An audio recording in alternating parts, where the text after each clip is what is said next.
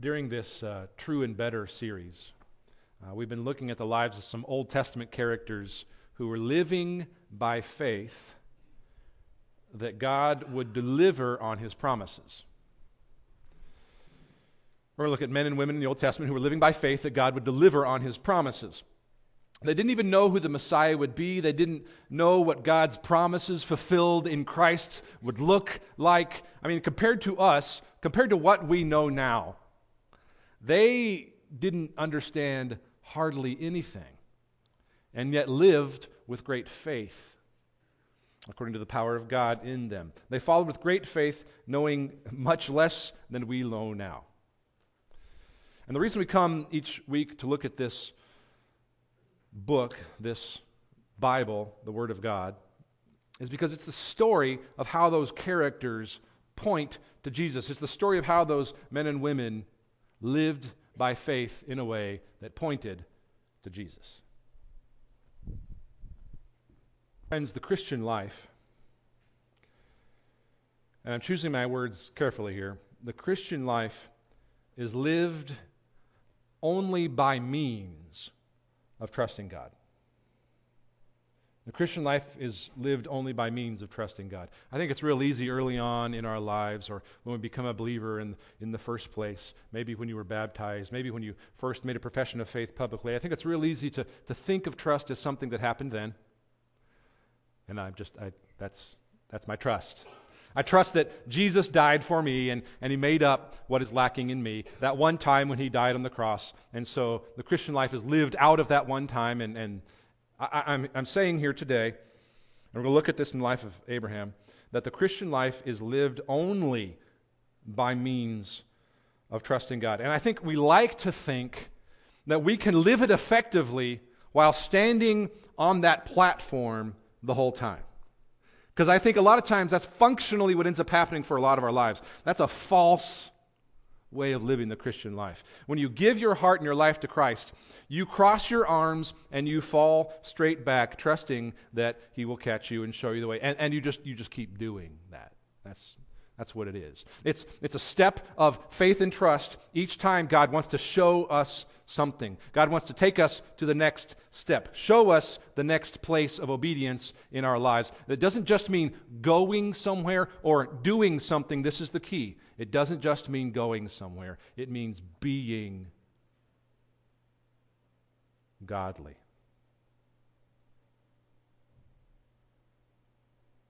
I think a lot of us like to stand on the platform asking God questions like Am I going to be safe enough? Am I going to get hurt? Will I be secure enough? Can I provide for my family? Will I have enough to retire? Will I have enough achievement so I feel significant in this life? Will I be happy while I'm trusting you, God? All those kinds of questions that swirl around for us. I think, friends, many of us live an ineffective Christian life because we're standing on the, this platform asking God questions about details we're not yet equipped to handle. What we don't realize while we're standing there is that we end up really trusting us and not God. And we manipulate the lives of those around us and our circumstances to ensure that we can stay on the platform where we like it and we're comfortable. And as he embarked on this journey of following God, Abraham had to learn to trust God instead of self. That was the faith that was required, was moving from trust in self to trust in God. I want you to turn to Genesis 17 if you haven't yet. We're going to start at verse 1 together and point out some cool detail here that helps us see more about the faith of Abraham in a way that will be helpful for us. It says this, verse 1. It says, When Abram, his name was first Abram, later on it becomes Abraham. We'll see that here in a second. When Abram was 99 years old, so he's no spring chicken, when Abram was 99 years old, the Lord appeared to Abram and said to him, I am God Almighty. Walk before me and be blameless. Now, press pause for a couple of minutes here. I want you to get a sense of what's going on here from what the text is telling us.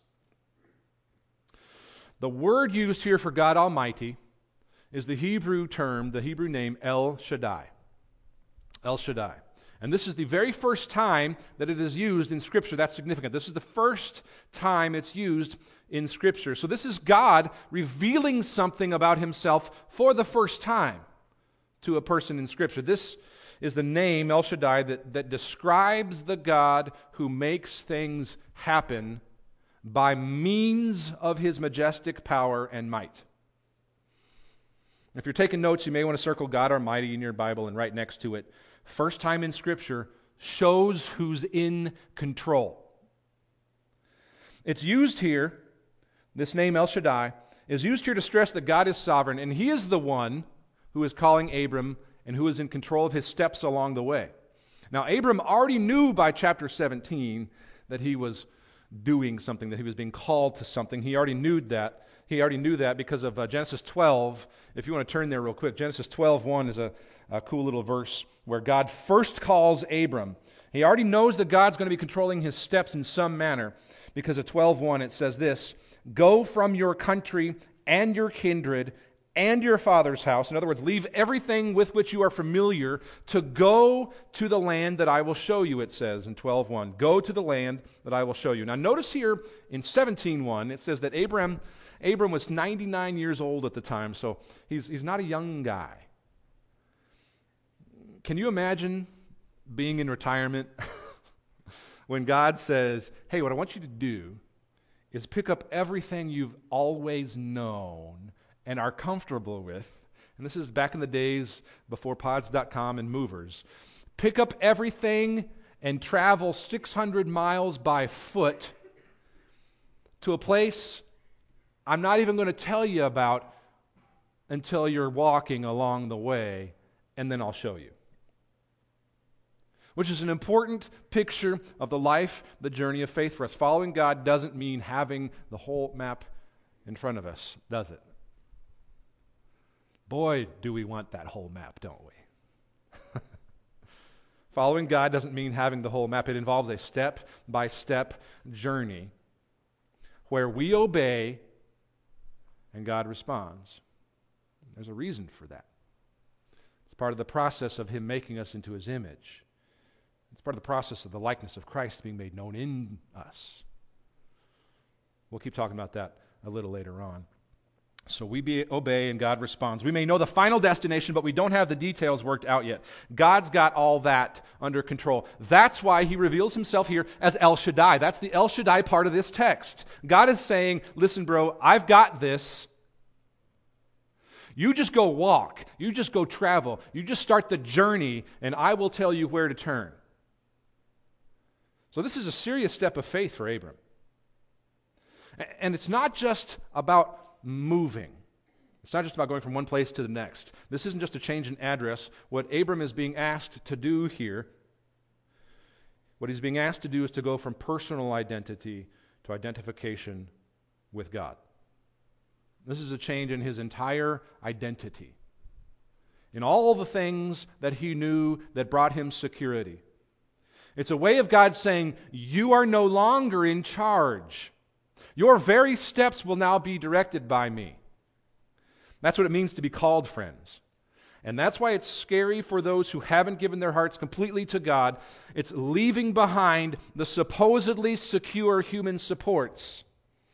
That's what it means to follow God. It's leaving behind the supposedly secure human supports. Count that cost before you give your heart to God. That's what a calling is. You may think that it's a calling to, to go somewhere or to get enough security or to hoard enough wealth or achievement or, or to, to go to a particular destination or, or even to do something that seems good and right. You may think that that's the calling. But the calling first is to identify with Almighty God so that your life is now led by Him. That's the El Shaddai part of this text. And for every one of us, every single one of us in this room, there is a turn God wants to show us that He won't or He can't until we're walking.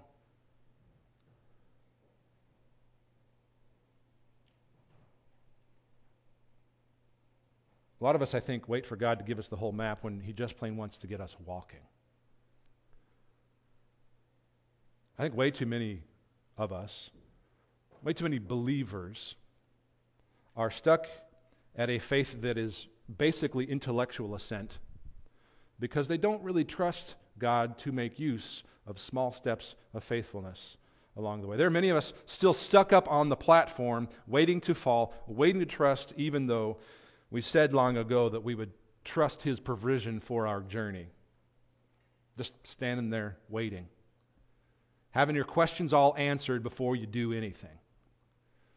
That equals a recipe for stagnant, atrophied, intellectual assent kind of faith. Now, now, before we go on here, there's something really cool I want you to see here. Uh, notice this, and uh, this, this whole passage is about God calling Abram. But notice the calling, which is certainly about going to another land. It's about going to Canaan, the promised land, and being fruitful. Yes. I mean, God's calling Abram to go somewhere. But notice the very first thing that God says to him in the very first verse. It says this, verse 1 I am God Almighty. Walk before me and be blameless. Walk before me doesn't mean just like walk in front of me, as much as it means walk in my presence. Not just walk around me. That's not what God's saying here. He's saying, walk by means of my presence. Walk in it, not walk around it, not walk in front of it. Walk before me is a Jewish way of saying, walk by means of my presence, God is saying to Abram. So he's telling Abram how the faith journey is meant to be lived. You walk by being in the presence of and directed by and sustained by God's presence. One commentator says it simply. He says, God directs Abraham, who here represents Israel and anyone else who ends up following God. God directs Abraham to live life before him, a life in which every step is taken looking to God, and every day of which is accompanied by him. The call is first to godliness. The journey, the land of Canaan to which Abram would go, the being a father of a multitude of nations, all of that only happens it only works.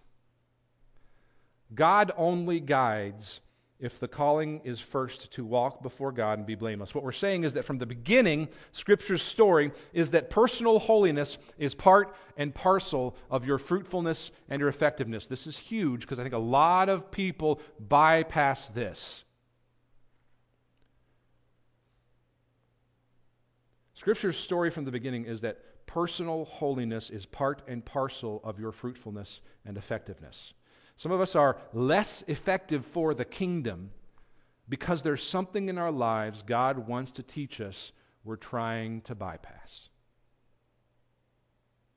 There's some God, something God wants to teach us about fruitfulness, love, joy, peace, patience, kindness, goodness,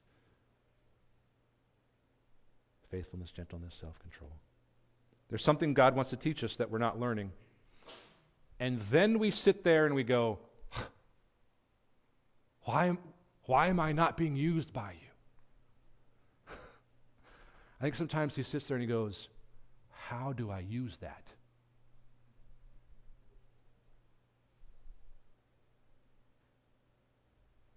I'll just work harder, God. I mean, I'll just do more. Dead end road there.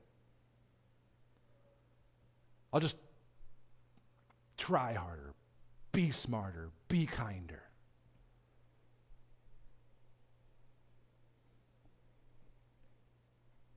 The principle we see is that mission is journey and destination.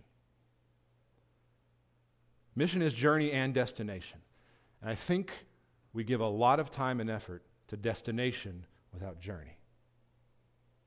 The mistake many of us make is working hard to get to a destination while bypassing the journey of holiness. That's why God reveals himself as El Shaddai. That's why he says, Walk in my presence and be blameless. Before he gets to any of the stuff about, I'm going to make you fruitful, we'll talk about that in a second. But the first thing God wants to do is to make us people, is to make us people who are worthy of being followed, admired, seen as the true thing by those who don't know Christ.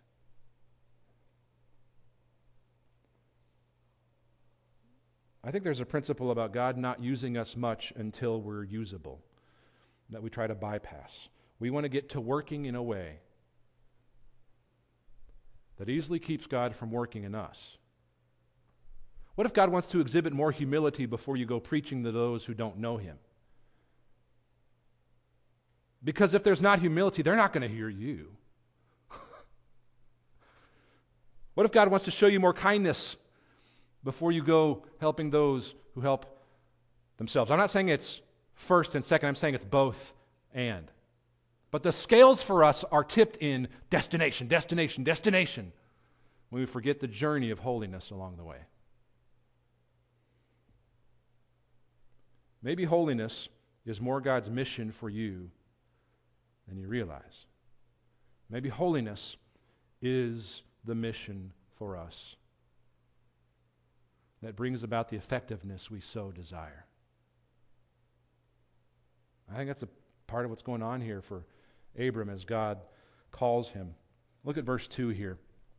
This is such cool stuff. Here's the reason. Here's the reason why God wants Abram and us to do this. He says, number 2, verse 2, he says, That I may make my covenant between me and you. The holiness is for the sake of, verse 2, that I may make my covenant between me and you and may multiply you greatly. This is a reminder for us of Genesis 128 which is the first, of, first command of God to be fruitful and multiply. That's a, another way here of saying be fruitful and multiply. That, that thing that shows up for Abram in Genesis 12 as well. Uh, turn with me real quick to Genesis 12, verse 2. This is another way of God commanding Abram to be fruitful and multiply. God just says it a different way than be fruitful and multiply in Genesis 1:28. He says this in Genesis 12:2, I will make of you a great nation and I will bless you and make your name great so that you will be a blessing. God is telling Abram that God has blessed him in order that Abram may bless others. Discipleship is in the entire Bible if you look for it. Mission and giving and sacrifice and service for the sake of building up the body and making others who know Christ to follow him and to be effective in their own lives. It's all over the pages of Scripture if you're looking for it. Blessed to be a blessing is what God has said to Abraham. And by the way, this is your life motto. You don't need to go for a half day seminar to Stephen Covey. Your life motto is blessed to be a blessing. I've just told you. God said it. Blessed to be a blessing, blessed to be a blessing, blessed to be a blessing.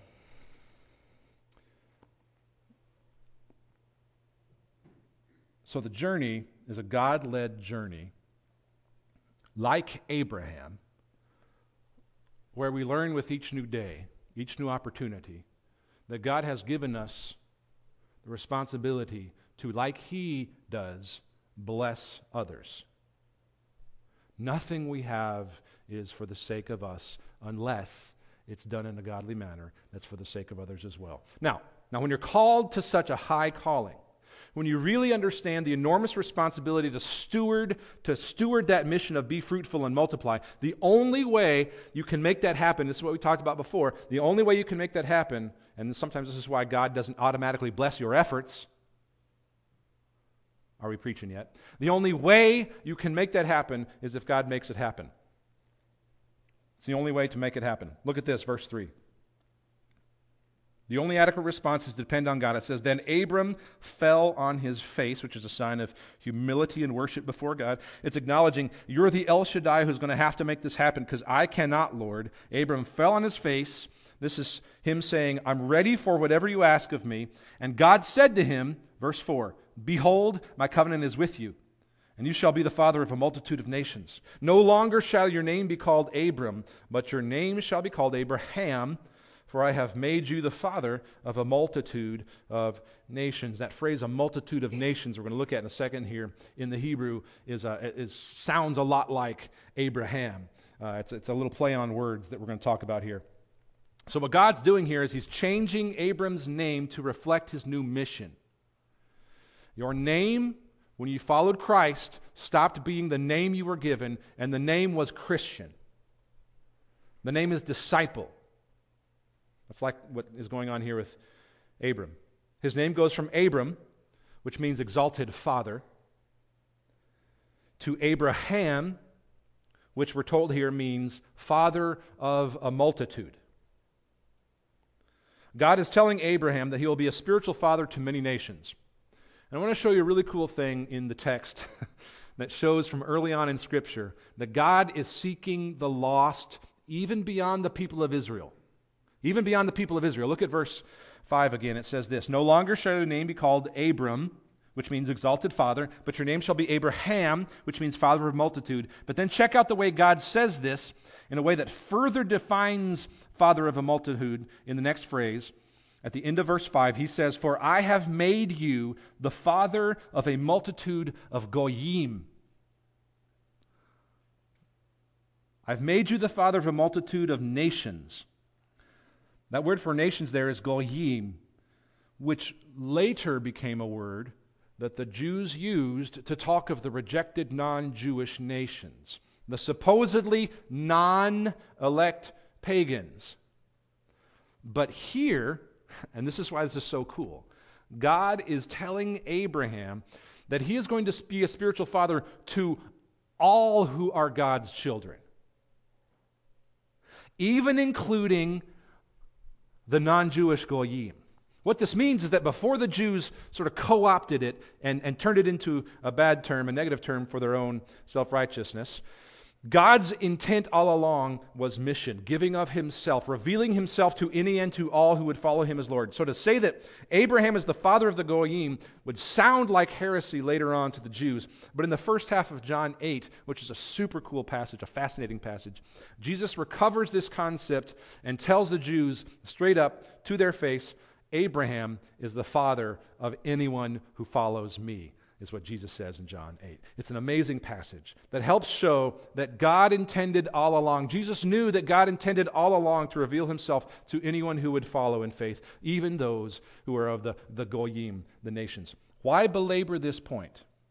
Because it shows that God is a God who loves to have people follow him in faith even those we may not want. Your life, my life, everything we steward, are blessed to be a blessing life is for those who don't yet know. It's not to circle the wagons.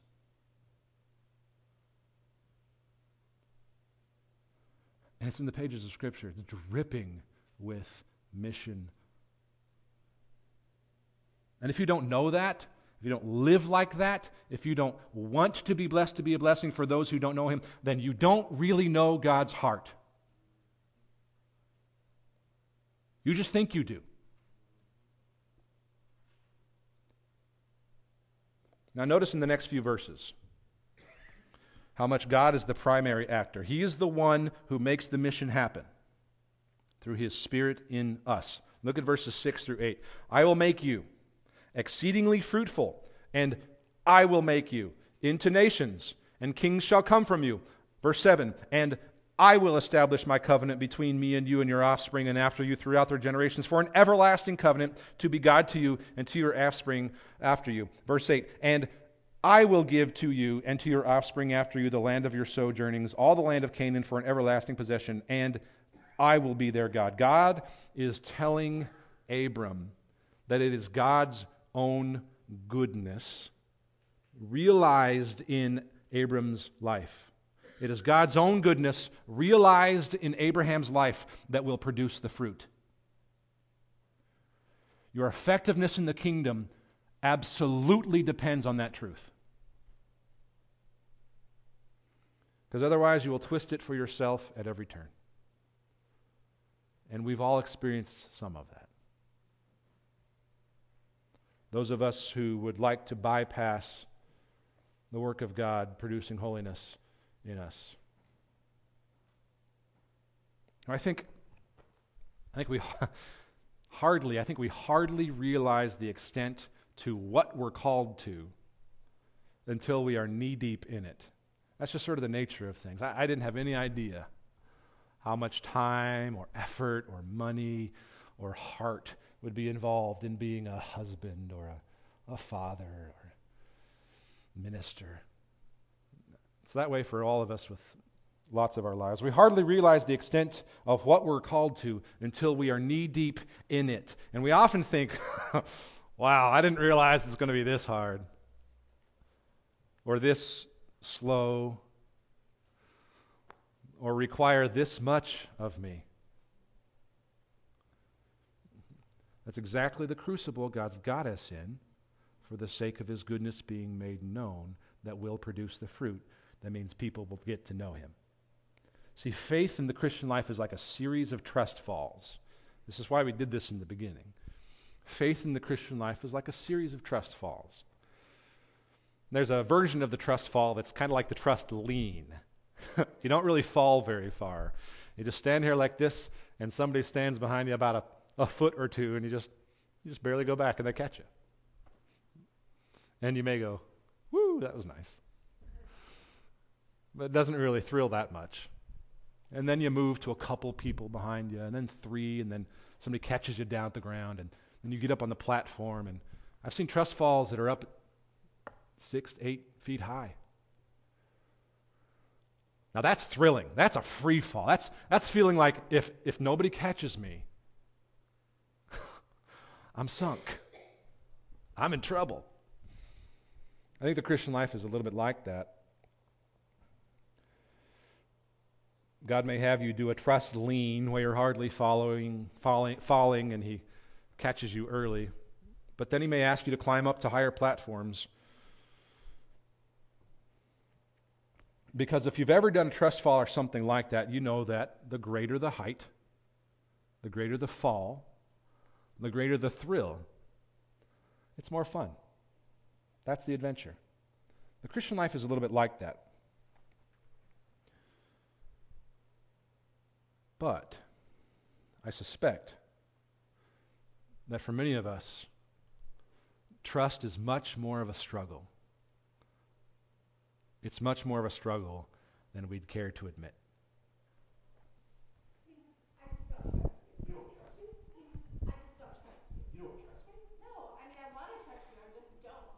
I have an exercise that I think will really help. Okay. Stand here and face this direction. Now, do you trust me? Uh, no. I just said I don't trust you. This is all part of the exercise. All right? Whenever I ask you if you trust me, you say, Yes, Jesus, I trust you. Even though I don't. It's practice. Okay. So, do you trust me? Yes, Jesus, I trust you. Now, fall back.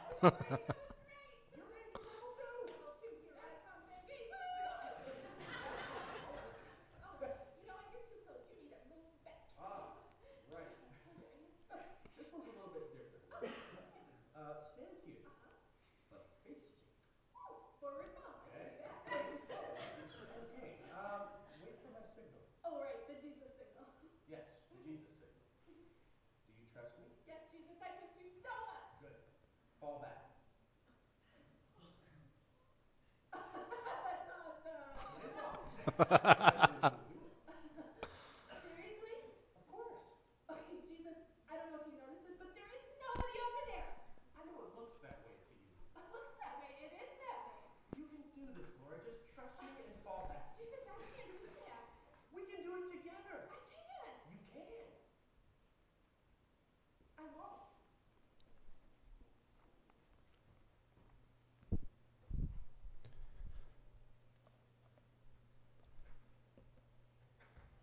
Whatever the next step of trust God's calling you to make, is as much about you reflecting the goodness and glory of God in your life, reflecting Christ, his likeness being made known in you, as it is anything else. So, I want you to be thinking in just a second here as we're praying. This invitation that we make each Sunday isn't just an invitation to walk down the aisle, to be baptized once, to trust in God one time. It's, it's an invitation to continue to uh, turn your heart in a way that hears the step of faith or trust that God has for you. And, and I don't know what that is. You plus the Holy Spirit and those around you who know you can tell you what that is. It may be it may be getting involved in some service. It may be taking the step of being in a life group. It may be giving to something that, that has some needs or to someone uh, who has some financial needs. It can be a whole raft of different things, but for each one of us, there's something that God's called us to do that is not just about the destination, but about your holiness. It may be that you're doing those things because He wants to make kindness happen in your life or generosity. Maybe the gift of mercy isn't something you're great at, but you, you know in your heart you, ha- you have that desire, and so serving in a particular kind of way isn't about the service so much as it is also about you having a heart that reflects the goodness of God. So, Make that your prayer as we pray now. Father in heaven,